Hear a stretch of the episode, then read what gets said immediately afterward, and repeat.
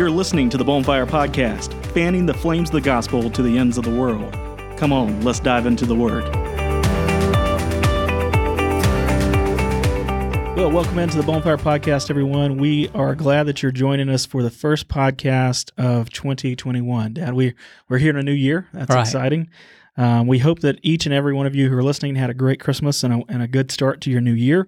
Uh, we are excited to, to be back here recording and, and broadcasting in a new year. We had a couple uh, Sundays there uh, that we took off, and this is going to be our first uh, episode again of, of 2021. And we're going to be starting a new series, Dad, and I'm excited about that. This is uh, kind of a continuation or maybe a part two of the series that we just finished. So uh, if you've been listening and following al- along, you know we just finished The Coming King, the Lamb of Bethlehem a series. And the series that we're going into now is going to be Coming King, the Lion of Judah.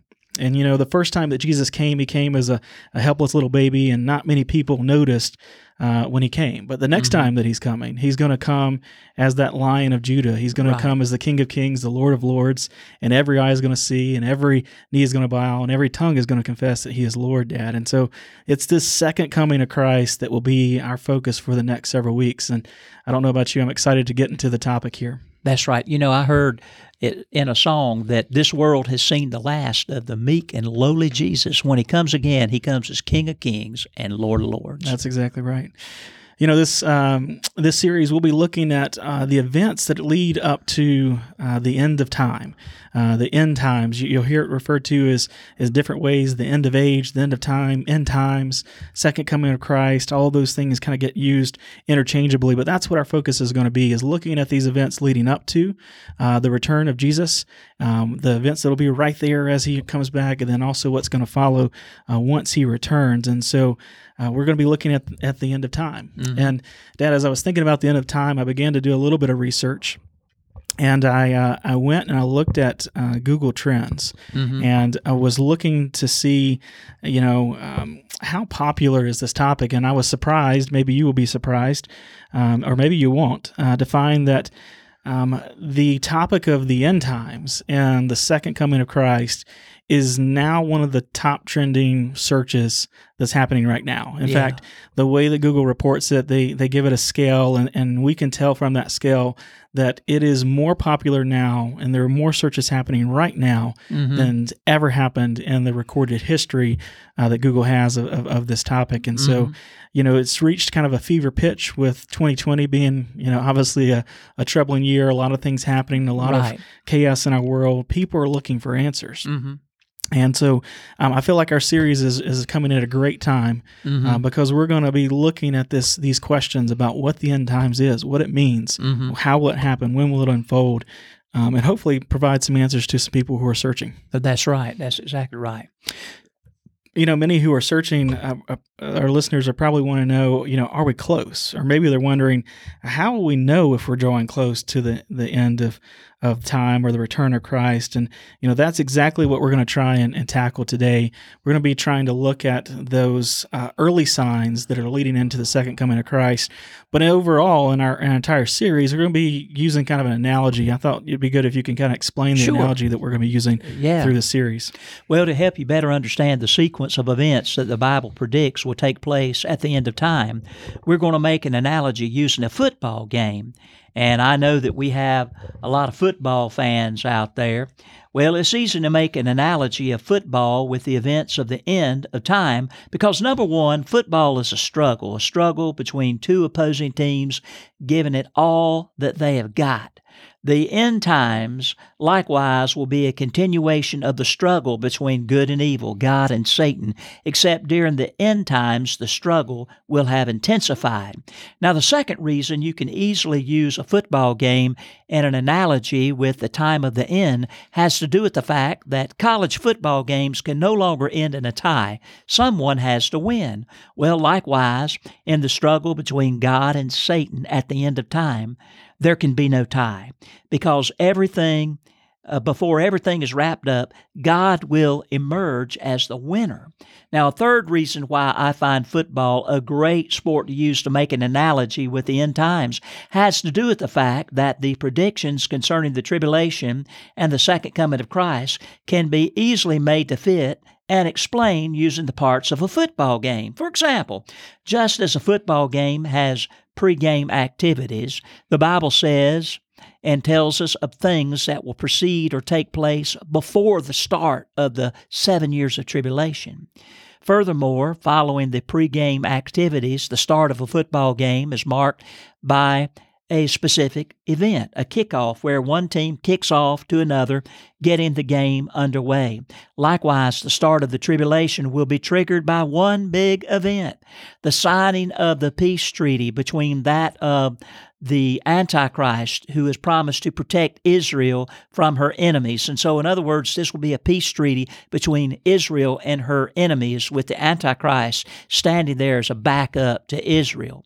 And following the natural divisions of a football game, which calls for two halves or periods of play with a halftime in the middle, the seven year tribulation that the Bible speaks of can be divided into two three and a half year periods with a halftime or middle way point that is climactic. Finally, just as a football game ends with the final blow of a whistle, the end of the tribulation and the return of Christ to this earth will be marked by the blow of the last trumpet. Now, today, as we begin this new series of podcast messages on the end time events, we're going to start off by looking at the pregame activities. In other words, the things that the Bible predicts will be going on just before the kickoff or the signing of the peace treaty, which will coincide closely with the rapture of the church. You know, that's a great analogy. And so I will say, since we have um, a growing number of international uh, listeners, uh, when we talk about football, we're talking about American football here. And That's so right. We are big, uh, big soccer fans. Uh, and so we like uh, the European football as well. Um, but we are talking about uh, American football in this analogy, and that's the, the what we'll be using throughout this series is kind of that analogy as we talk through. And so as as Dad just laid out, we're going to be focusing in on the pregame activities, and that is the signs and the activity is going to happen leading up to um, the end of times. And really, I feel like that's. Uh, people are interested in that because mm-hmm. they, they want to know and they, they see all the stuff happening around them and they're going okay, th- this seems like it's important. It seems like this means something. What exactly does it mean? Right. And we're going to try to address some of those uh, on our podcast yeah. today. You know, Dad, as I was thinking about um, the signs of our times and, and, and, the signs of the end of times and what that would look like, there were several that stuck out to my mind. And the first and probably the, the most notable or most important uh, sign that we are nearing the end of times is the restoration of Israel. Right. Um, I strongly believe that, that that is the modern nation of Israel, uh, which became its own independent nation in 1948, is the, the single largest sign that we are approaching or already at the beginning of the end of times. A super sign. A super sign, if you will. That's right. Um, many places in Scripture predict that the regathering and restoration of Israel would occur. We find it in Isaiah 43, we find it in Ezekiel 34, and chapter 36 and 37. And I personally like Jeremiah 30, verse 3 uh, that reads this For behold, the days are coming, says the Lord, that I will bring back from captivity my people, Israel and Judah, says the Lord, and I will cause them to return to the Lord, and I will cause them to return to the land and that I gave the, their fathers, and they shall possess it. And so, for me, um, what happened all the way back in 1948, where mm-hmm. Israel was recognized as its own nation, was kind of the big super sign, as you said. That's you right. Know, that that was the first thing of of that occurring, of them being recognized as a people group and as a as a geological place mm-hmm. um, on the map was one of the biggest signs that, that right. happened. Mm-hmm. You know, moreover, um, we see that Israel is going to play a critical role in events to, to occur in the future. And so Israel had to become a country in order to fill the rest of these prophetic um, activities. That's right. That's right. And so you ask, what are those? Um, some of the things that we'll be talking about as we get further into the series. We'll talk about the Antichrist. Uh, we'll sign that seven year uh, peace treaty that you were referring to, a seven year covenant mm-hmm. with Israel. The Antichrist will also invade the nation of Israel when it, is, when it is at peace. And then eventually all nations of the earth are going to invade uh, Jerusalem as well. And so Israel has to be a country, has to be a sovereign nation in order for these events that are going to occur in the future to happen. Mm-hmm. You know, Dad, um, you know, I find it interesting that Israel uh, seems to be in the news every day. Mm-hmm. You know, even the the most uh, shrewd uh, skeptic or religious skeptic would wonder why does it seem that all eyes are always on this tiny little piece of real estate and their perpetual peace process that swirls around it. Mm-hmm. It seems like all focus is on, on Israel. Every time you turn on the news, there's something about Israel going on. That's exactly right. That's exactly right. You know, and, and talking about those scripture verses where it has been prophesied and predicted that the Jews that had been scattered would return back to their homeland Israel, uh, several stand out to me Jeremiah 16, 14, and 15. Jeremiah in the 7th century BC predicted that there would be a mass migration of Jewish people to return to the land from the far north. That would be Russia. Now, listen to what Jeremiah said in Jeremiah 16, 14, and 15.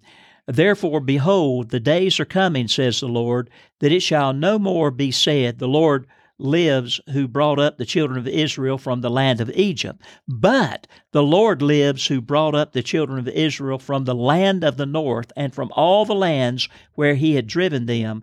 For I will bring them back into their land which I gave to their fathers.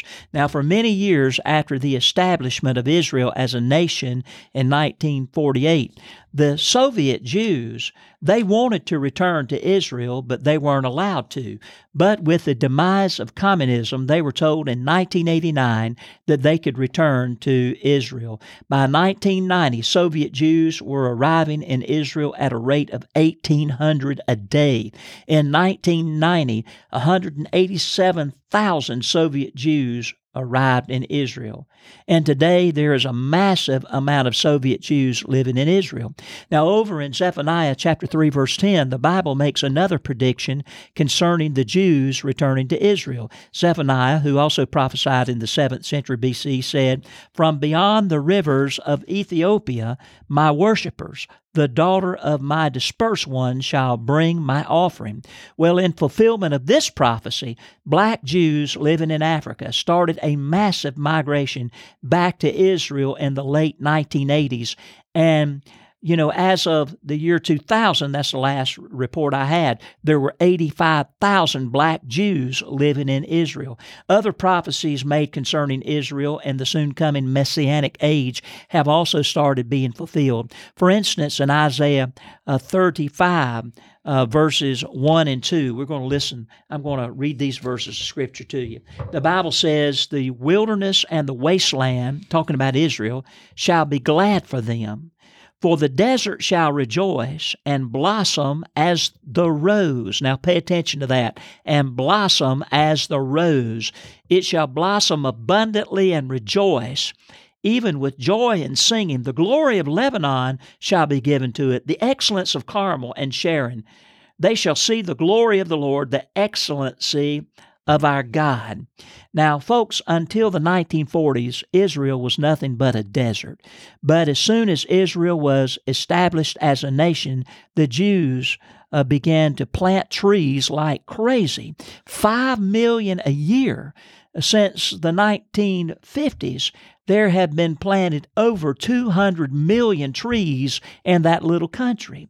Now, the Israelis invented drip irrigation systems and so have turned the deserts into gardens. The United Nations calls Israel the most agriculturally efficient land on earth. But the drip system the Jews invented doesn't have anything to do with it. The prophet Joel over in Joel 2:23 said, "Be glad then, you children of Zion, and rejoice in the Lord your God, for he has given you the former rain faithfully, and he will cause the rain to come down for you, the former rain and the latter rain, in the first month.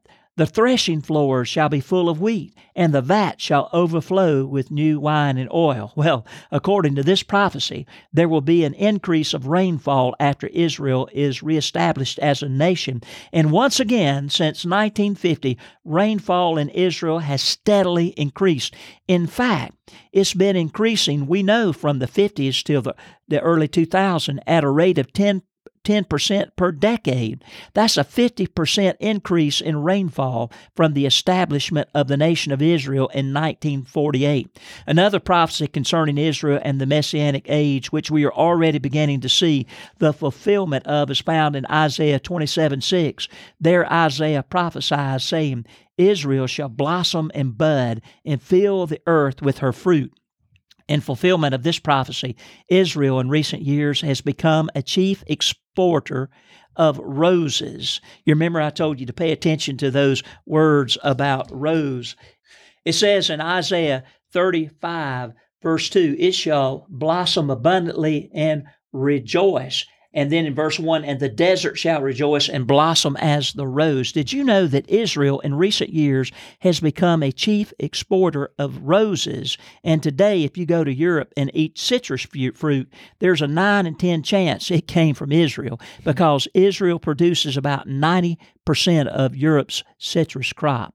Another prophecy that was made about Israel that has been fulfilled in our day was made by the prophet Ezekiel. The prophet Ezekiel predicted that the nation of Israel uh, that would reestablish in the final days would be a mass of unwalled villages. Now, imagine a sixth century man envisioning a nation without walls.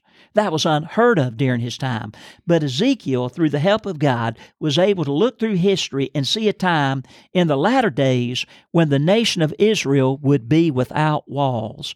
Ezekiel's prophecy has been fulfilled in our day. That's exactly right. Those are amazing prophecies that are being fulfilled. And, and Dad, I'm always just surprised. But again, we're talking about a relatively small strip of land yeah. in, in a very rough climate and yet they are so rich in resources and they've been able to do so much um, in, in, such a small time frame uh, you know just over the course of roughly 70 uh, years or yeah. so um, it, it's unreal you know, uh, many of you are listening. You're saying, "Well, you know, that's all great and good, but uh, you know, 1948, that's a long time ago. What about more recently? What what's happening here?" And so I, I, thought I would pull some more recent things that are happening with Israel because I said anytime you turn on the TV, usually you're going to hear mm-hmm. on the mm-hmm. news something about Israel. Right. Just consider these um, these things that are happening recently involving Israel. Probably the most notable came in December of 2017 when President Trump kept his promise by announcing that the U.S. would begin recognizing Jerusalem as the capital of Israel and officially move our embassy there. Right. Now that was big because Jerusalem currently is a divided or was at the time a divided city. Uh, city between Israel and the Palestinian state. They both claimed it. They both said this is our holy land. And so it was always in turmoil. And so, you know, I, I went back and looked, and, I, and, Dad, every president since I've been alive mm-hmm. has talked about doing this. That's right. And even Congress has voted multiple times that we needed to do it, but no one ever done it. That's and right. No one's ever done it until now. Yeah. Uh, and Trump did it in 2017 and said, "Hey, we're going to recognize Jerusalem as the capital and move the embassy." Right. Now, when he said he was going to move the embassy, there was projections that oh, this is going to take you know maybe years to mm-hmm. happen. Mm-hmm. And then, in, in a surprise, it really shocked the world. Uh, the U.S. officially opened its as embassy in less than six months uh, following the announcement that we were going to name uh, Jerusalem as uh, recognize Jerusalem as the capital of Israel. Mm-hmm. And so, uh, our embassy opened there on May 14th, 2018. That was 70 years to the day uh, that President Truman recognized um, Israel as an independent country. Boy, that's neat. It's unreal. Mm-hmm. It's unreal that that's happening and unfolded just here in the last few years. And if you want something even more recent, recent than that, if we go back just about three or four weeks ago on December 11th, the White House announced that President Trump had brokered a peace uh, deal between Israel and the Kingdom of Morocco. Now that would be great. You would say, okay, that's one peace deal. So so what? Well, that was the fourth peace deal in a matter of four months. Mm-hmm. It seems that these Middle Eastern countries are all beginning to line up to want to, to work and to, to have peace with, with Israel. Now, we, we talk about a peace treaty that's going to come in the future. And so for me, when I started hearing peace deals happening in the Middle East with Israel, two things came to mind. Mm-hmm. One, well, they're probably not going to keep it because we've seen that happen before. Right. But when I saw multiple in a row, I just said, something's going on here. And all these countries beginning to say, I'm willing to talk or willing to come to the table Mm-hmm. It seems like all the pieces are beginning to come in line for, you know, a seven year deal to be done sometime in the future. That's exactly right. It's coming. It is coming. As a matter of fact, you know, more than likely, Trump's not going to go in as our president. He could. We don't know how things are going to shake up tomorrow uh, when the Electoral College uh, votes are, are put in.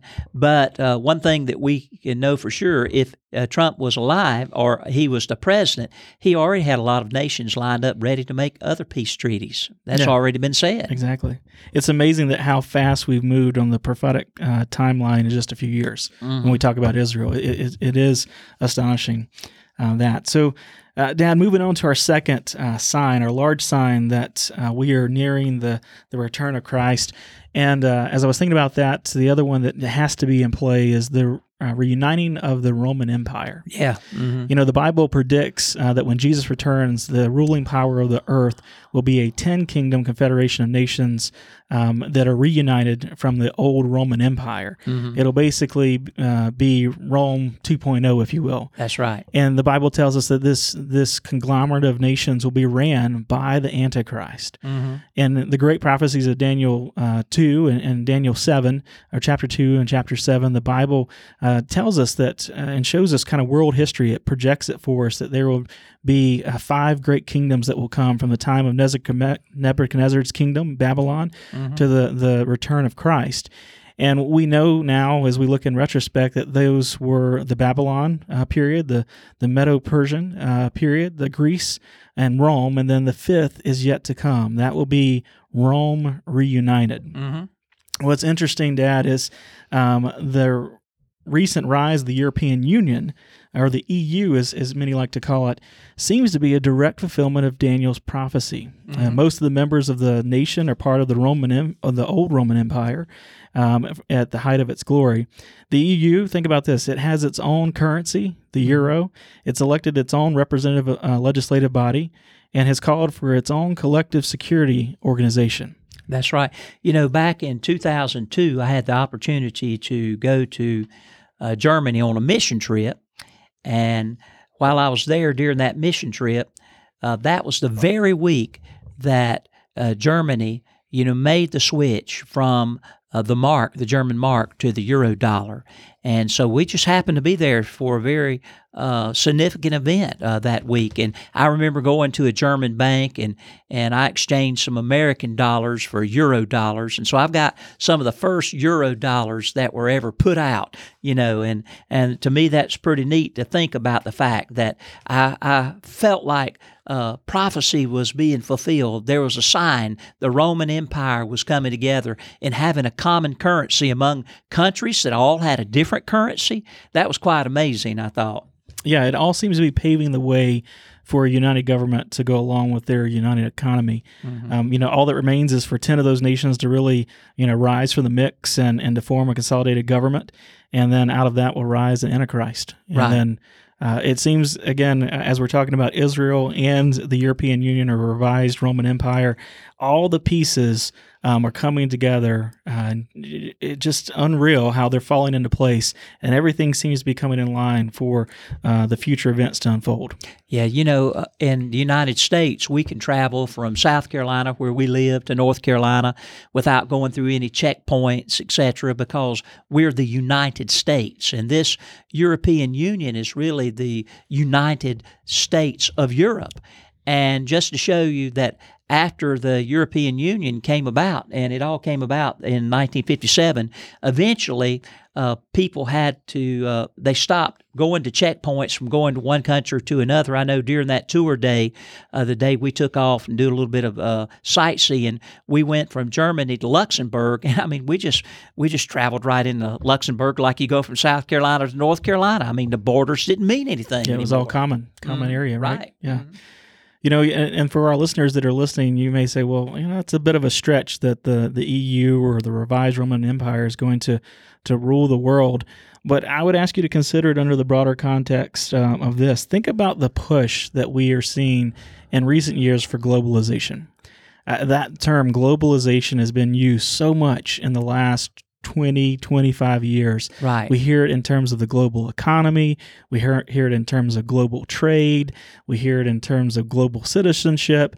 Um, it, it, just goes on and on the talk of globalization, which basically uh, means that we dissolve our, our countries, mm. um, or at least our, our, um, our, our clinging to to borders or a country, and we focus at everything at a global world level as one world. That's Many right. of you who are listening, you probably heard the term one world order or one world government. Um, mm-hmm. Um, that's been floated around for many years, and we know that that's all kind of leading to what's referred to here um, in Daniel uh, two and seven of this revised Roman Empire that's going to going to be leading the world. Mm-hmm. But you know, Dad, the thing that I found most interesting as I was kind of researching the globalization trend that's going on, um, it too has increased in, in in a fever pitch, if you will. So not mm-hmm. only people searching about the end times, but this topic of globalization and and uh, is just rising very very quickly.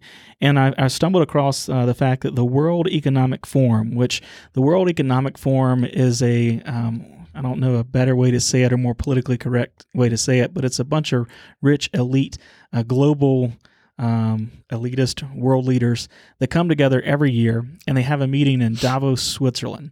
And these are supposed to be the, of course, the money of the world, the supposedly the, the wise, educated people of the world that come together uh, to, to ration out a path forward. And in their meeting that they had in August of uh, 2020, so just a few months ago, their entire meeting was framed around a proposal that was put forth um, by the the actual um, Prince Charles uh, from the United Kingdom that's called the Great Reset. Mm. And so basically, what they're doing is they're saying, you know what, our world's in turmoil with COVID 19. We've got an economic disaster happening across the globe in every country.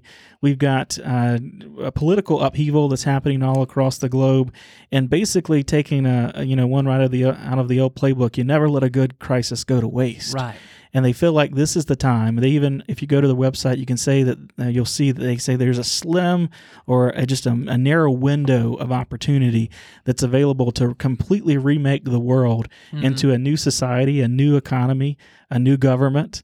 Um, this is what they're pushing, and this was just a few months ago. It's it's right. amazing that you can go and and there's videos and you can watch them and, and see exactly what they're what they're talking about here. And when I think about that, um, and I think about um, the EU, and I think about the the prophecy and the end times, and you can see how it all can just come together.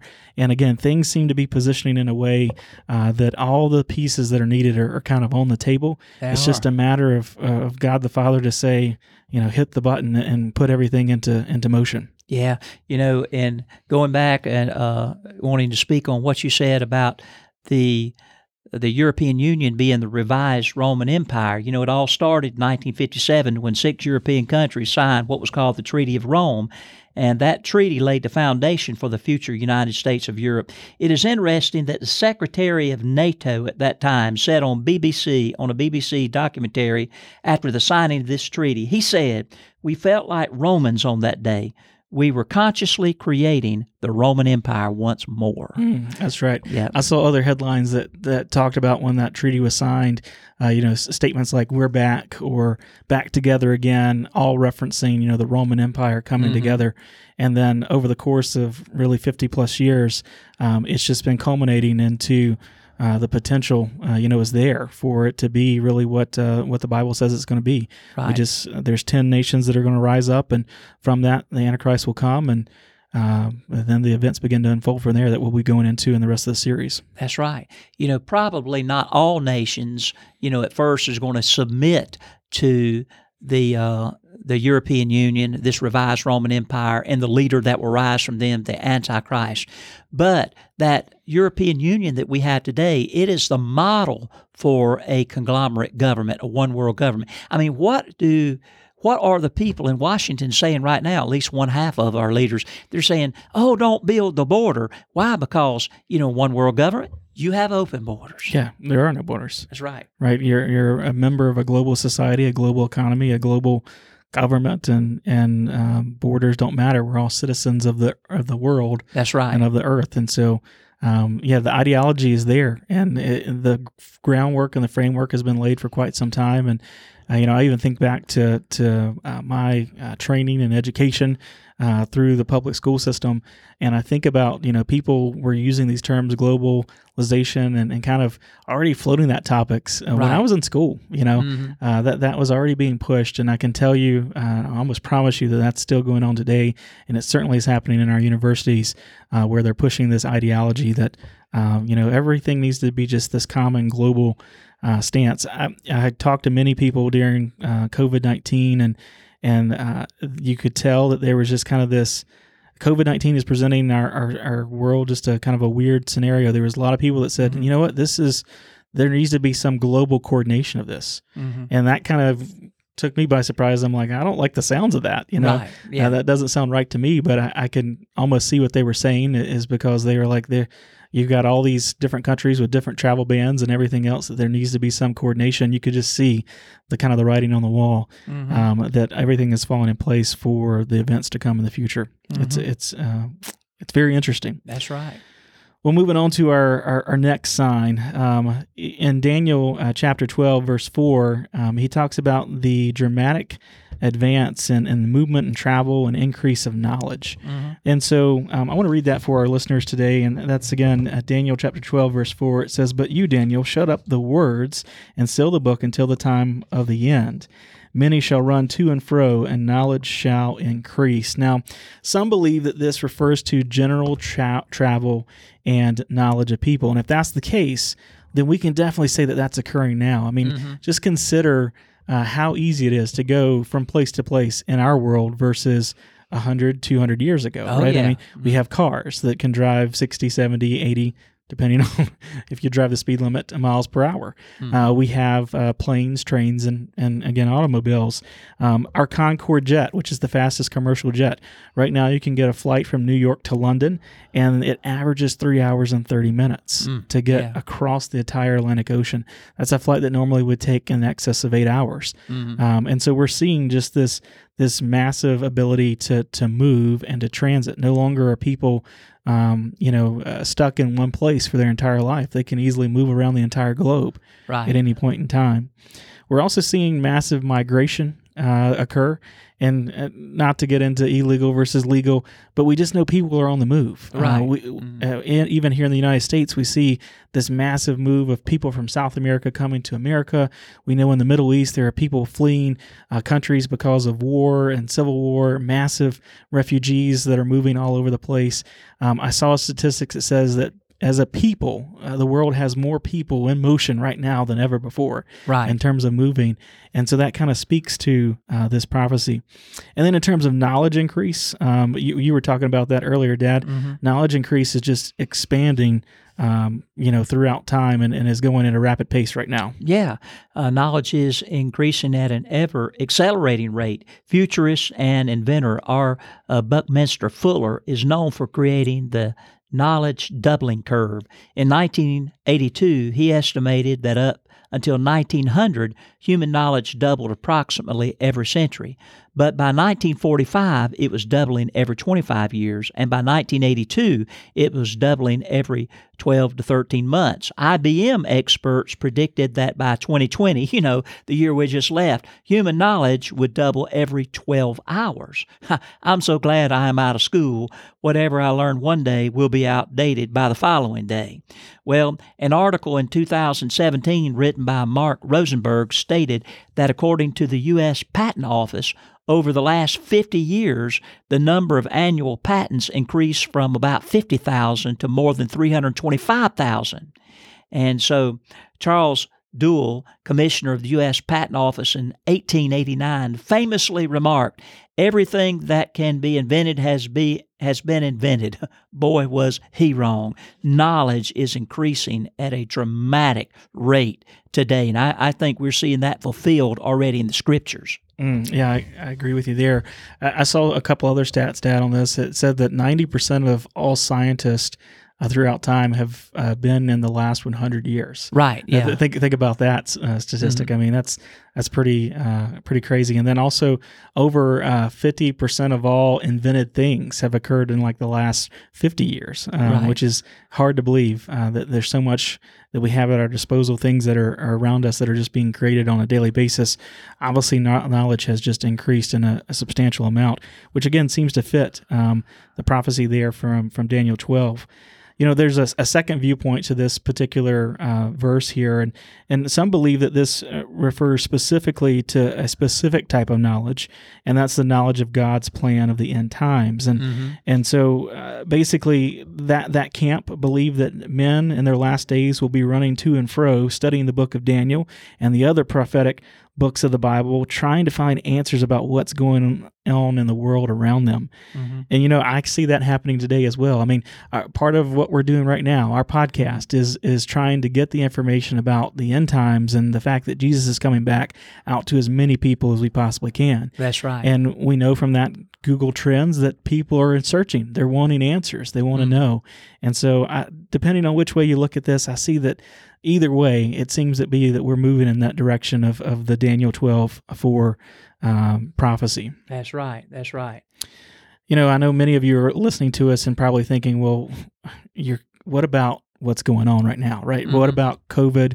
What about the violence? What about the turmoil, the the political upheavals, the all of the things that are happening around us and and uh, you know we need to speak to those too. And so, uh, probably the most um, notable uh, scripture when it comes to uh, the the end times comes out of Matthew Mhm. uh, 24, and this is uh, where Jesus is speaking. He he's got his disciples, um, and they go up to the Mount of Olives, and this is where uh, Jesus is explaining to them uh, what's going to happen in the end times, because they actually ask the same question that people are googling right now. right. They say they said, Master, you know, tell us wh- how will we know uh, that this is going to occur? When is it going to occur? uh-huh. uh, which is the same questions that are being asked today. But Jesus says in Matthew 24, verses 4 through 8, I'll read that to you now. It says, And Jesus answered and said to them, Take heed that no one deceives you, for many will come in my name, saying that I am the Christ, and will deceive many. And you will hear of wars and rumors of wars. See that you do not be troubled, for all these things must come to pass, but the end is not yet. For nation will rise against nation, and kingdom against kingdom, and there will be famines and pestilence and earthquakes in various places. And all these things are the beginning of sorrows. Mhm. And so these verses, um, many people like to take them and, and kind of apply that to the world that we're living in today and the things that we're seeing. And and uh, I think we have to be very careful there because those those verses and what Jesus was speaking about was the very beginning of of the tribulation, which we're going to talk about in a future episode, and we'll get into the details of that. But I think what we can say is is that uh, you know for those things to to occur, uh, there's going to be a lead in. There's going to be a lead up to that, and we can certainly say that we're seeing that happen uh, right here and now. Mhm. The first thing was deception, Dad. We were talking about that uh, really before. Uh, we started the, recording the podcast tonight. Uh, the apostasy that we're seeing in the church. Right, absolutely. I'll tell you what, I've never seen anything like it. When uh, I was a student in seminary, I went to a seminary, a Baptist seminary, matter of fact, in 1982, and I was just in shock because of the uh, the liberal professors there that denied the word of God. I mean, uh, the rural churches that I grew up in, the rural church I grew up in, the one I'd worked as a youth minister, all those area churches, uh, they were con- strong, conservative, Bible believing churches. But then at the place, the school where the ministers go, it had, it had grossly turned away from belief in the Word of God to believing lies and deception. And it was just uh, so discerning. Of course, the Southern Baptists had a great war over that, over the Bible, and, and the conservatives came out on top. And the seminaries have been really cleaned out and have been much stronger, Bible believing seminaries. But, but uh, today there is so much uh, lying and deception going on. There are so many churches that do not believe the Word of God is all the Word of God. They believe it's just inspired in spots. Hey, it's all the Word of God or it's not the Word of God. And uh, many today, many denominations have accepted immoral lifestyles and allowed immoral people into their pulpits. I mean, it just it just sickened me that there was a United Methodist minister that stood before, I guess it was the House of Representatives, it was Congress, after they had just in the last few days decided to be gender neutral and their speech, you know, no longer use the words father and mother and brother and sister and men and women. He he prayed to the monotheistic God, and of course, we believe that there's only one God, and and he named off the different names of God that different religions worship, and then he closed his prayer. Now, this is a supposedly a Christian minister. He closed his prayer saying, "Amen." And a woman. Now, isn't that crazy? It's crazy. Crazy. Absolutely crazy. Yeah. I mean, the world has just gone crazy, and uh, churches today are turning against God and and accepting uh, ungodly lifestyles. Uh, it's, it's we definitely have been seeing the apostasy of the church for many years now. I, I have been a pastor. I started being a full time pastor in 1985, and I'd, I'd been a youth minister and in a, and then an interim pastor at a few churches prior to that while I was in school. Uh, but I have seen how how uh, churches have gotten away from the Lord and the belief in the Word of God today, and uh, there there is the true church. It's out there. I pastor a bunch of people that I believe that really love God and love Jesus. Uh, but I believe the day will come, and it's going to happen during the tribulation. But you know, I hope that uh, I'll already be gone, whew, raptured up to be with Jesus before that time comes. But even prior to the tribulation, I believe there's going to be uh, persecution all over the world, like it's happening in China and places.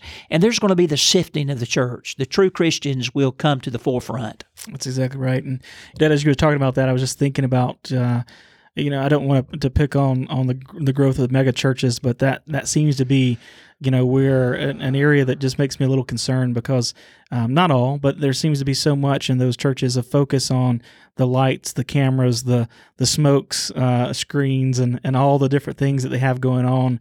Um, and there's very sometimes little focus on on the actual doctrine and, and the gospel. Mm-hmm. Uh, you know, you go, you get your coffee in the lobby, and you go sit down, and someone just uh, preaches a feel good message, and then you go out and you, you live your life, and mm-hmm. that just seems to be such a draw, which fits into to kind of what God is uh, or, or, what Jesus was saying here uh, in Matthew 24 that there's just going to be this uh, kind of falling away as we know that's going to occur there at the end of time, uh, mm-hmm. where people just kind of move away from from what is truth um, and in search of their own truth. That's right. So the, the other thing that we see here in these verses is wars. So obviously we know that there's no shortage of wars in our world. Right. Uh, we've been in a, uh, a period of war. It seems like continually for almost my entire life, mm-hmm. um, and and that's nothing necessarily new. There's always been war, and there always will be war.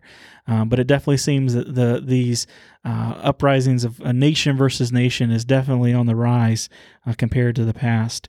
Famines, uh, we we hear famines that are mm-hmm. occurring um, all the time, where there's food shortages. You know, I even think about right now, even though there's not a um, the inability to, to get food. But I think about even right now in the middle of COVID 19, uh, how many families are, are going hungry because of loss of employment and they don't have the ability to go and grow a garden and, and to, to make their food or hunt their food. And so uh, there's massive food banks right now that are trying to take care of the citizens of the world. That in and of itself is a famine to me. Uh, you know, the ability to, to, to get food and the nourishment that they need.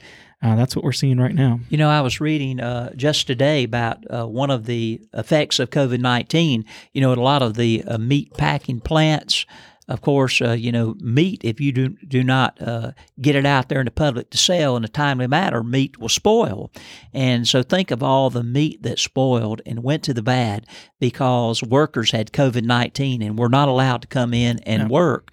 Plants and closed down. And- plants closed down and mm-hmm. etc. And of course, we saw some shortages of uh, certain types of food and the grocery store, nothing like the shortage of paper products like the toilet paper and etc. But uh, there's there's people that are hungry in America. I remember, and we're the most prosperous nation in the world. Yeah. I remember seeing on the news uh, in the last few months when they were giving away food pertaining to uh, Thanksgiving and Christmas and etc. Uh, people were in line for over a mile Yeah. in their cars waiting to get just a little big bag of groceries. Yeah. And I never remember it being like that. No, I mean I, I saw that same coverage, and uh, they were serving seeing like twelve cars a minute, and they were interviewing, of course, many of these people, and and uh, you know it was heartbreaking stories to hear these people say, you know, I've never had to take a handout ever in my life, but Right. because I've been out of work and unable to work and uh, lost my job, I, I can't put food on the table. And so, uh, just a sad scenario. And again, I, I see that as kind of an artificial famine, if you will, Right. uh, that's happened here right in, in modern times. Pestilence. Oh, Uh, yeah. my goodness. If I just wrote a list down, Dad. These are these are things that are, are happening and or have happened just in recent years. Uh, COVID 19 Mm-hmm. uh, Ebola. We had an Ebola outbreak that's still going on in countries in Africa. We actually had scare here in the United States. Uh, SARS, MERS. Um, malaria, HIV, and all the host of, of STDs to couple with it, and many uh, diseases that we thought we have eradicated through vaccination, we're seeing a resurgence of those due to uh, people, again, on the move. People who have been unvaccinated moving into populations where people have been vaccinated has caused a rise in like measles and mumps and rubella and some of these uh, things that we thought we had, had taken care of. And then I add cancer to the list. I mm-hmm. mean, I just think about our prayer list at our church, Dad. You know, we have a, a, a mm-hmm. section there that's people with cancer, and that is the longest list of all the different prayer requests or people in our church or associated to our church that have cancer. All of us know somebody who has cancer or has been impacted by cancer or have it, someone in our family. Um, yeah, and that to me just seems like the biblical definition of a pestilence. We've got this problem that seems to be pervasive that we really don't have a solution to Mm-hmm. right now. There's there's no no cure at the moment, even though people are working toward that. You know, uh, I thought about this past year, uh, the uh, locust plague. Yeah, You know, I did a little bit of research today pertaining to how many of the plagues that did that God brought upon Egypt has has happened somewhere around the world, you know, in, in the year 2020, and there have been many of them that's taken place. And one in particular would be the plague of locusts, the locust invasion that swept over the farms in rural Kenya, uh, starting in December the 19th, left uh, farmers counting crop losses, struggling with emerging environmental and health problems, and uh, it the swarm was the worst that Kenya had seen in 70 years. And of course, uh, the swarm, we, we heard about it going on even later on during the year. Uh, a swarm of 80 million locusts can consume food equivalent to that eaten by 35,000 people a day. Mm-hmm. And we're talking about bugs, Yeah. you know, and, and eat enough, a, a, a big plague. Uh, and that's what we had over there in Africa and in Kenya and Ethiopia and Uganda and Somalia and then India, Pakistan, Iran, uh, Yemen, Saudi Arabia. All of those countries experienced uh, the lo- a locust plague, a locust swarm there in large numbers. Think of all the food that these locusts uh, eat up.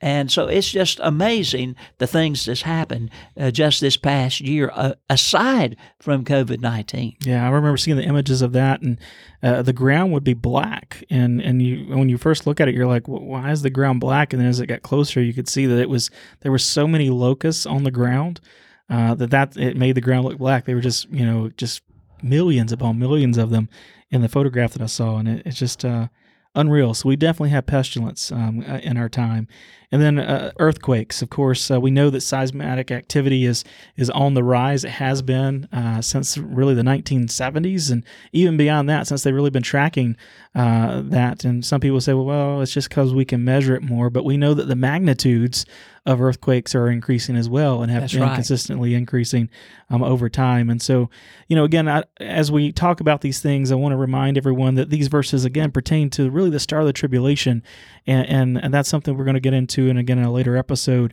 Uh, but we definitely know that there's a lead in and a run up to that, and we're, I feel like we're seeing that right now. Uh, That's right. All things are pointed in that direction uh, that we're heading toward uh, the end of times.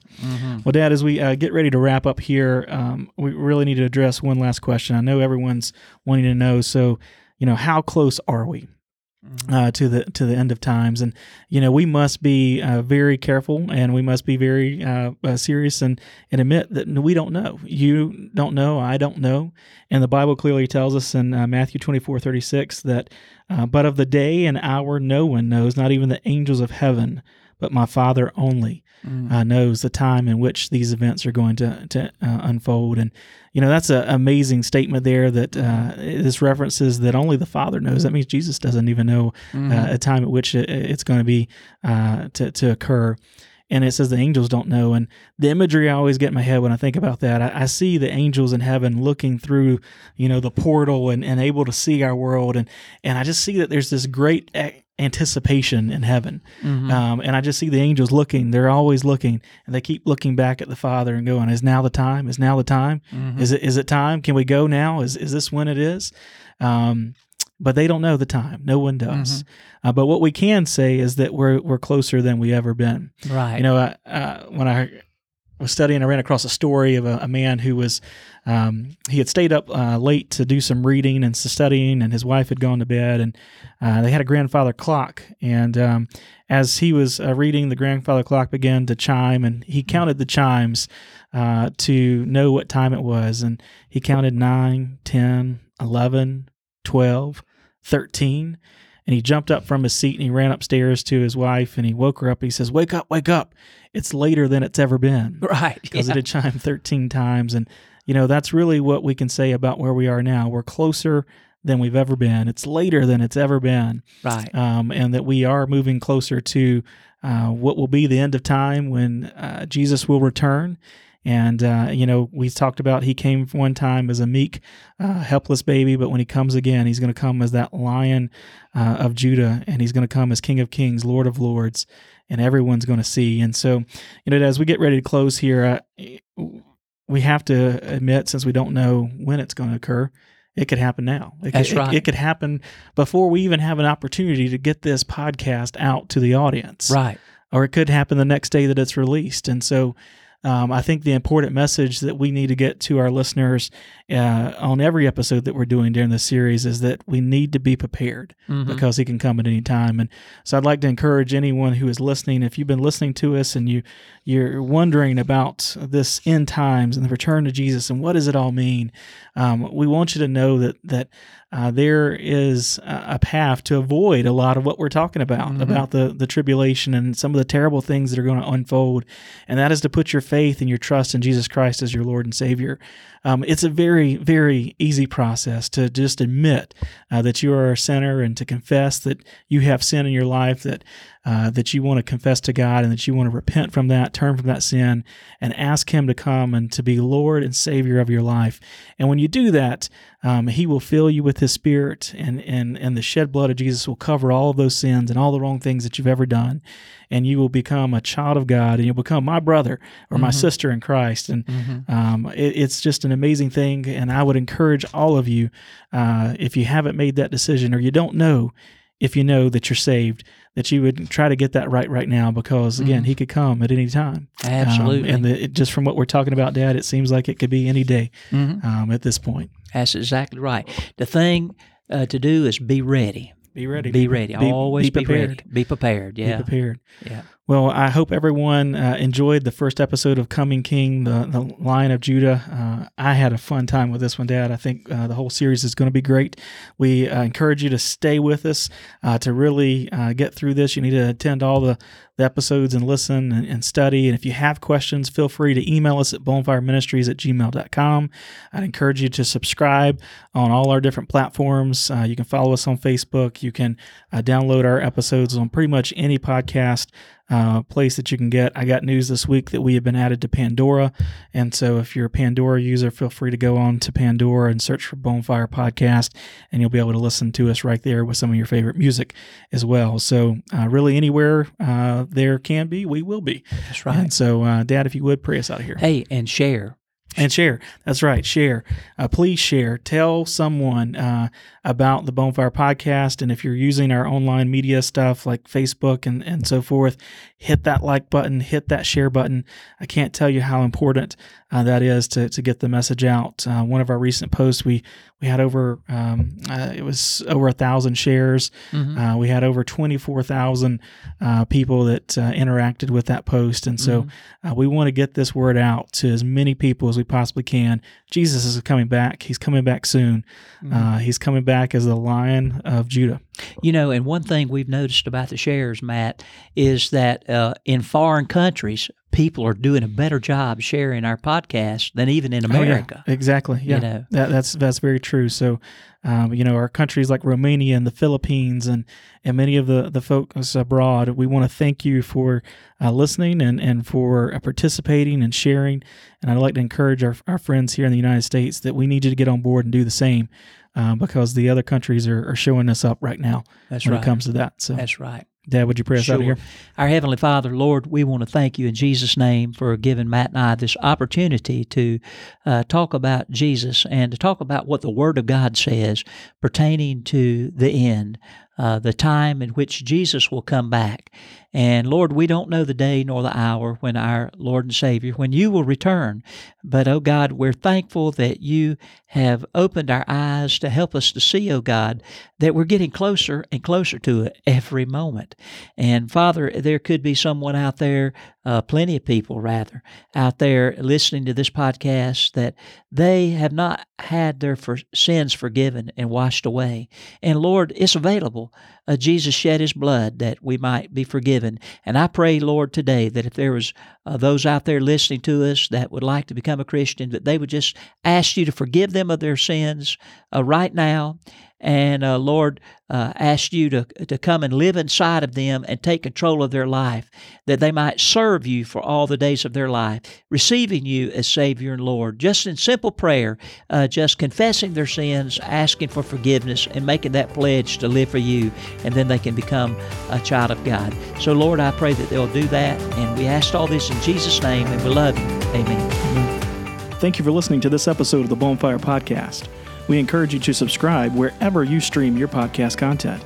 Also, be sure to rate us on iTunes and Facebook so that others will know about the podcast. If you have a question that you'd like to see us address on an episode, feel free to email us at bonefireministries at gmail.com.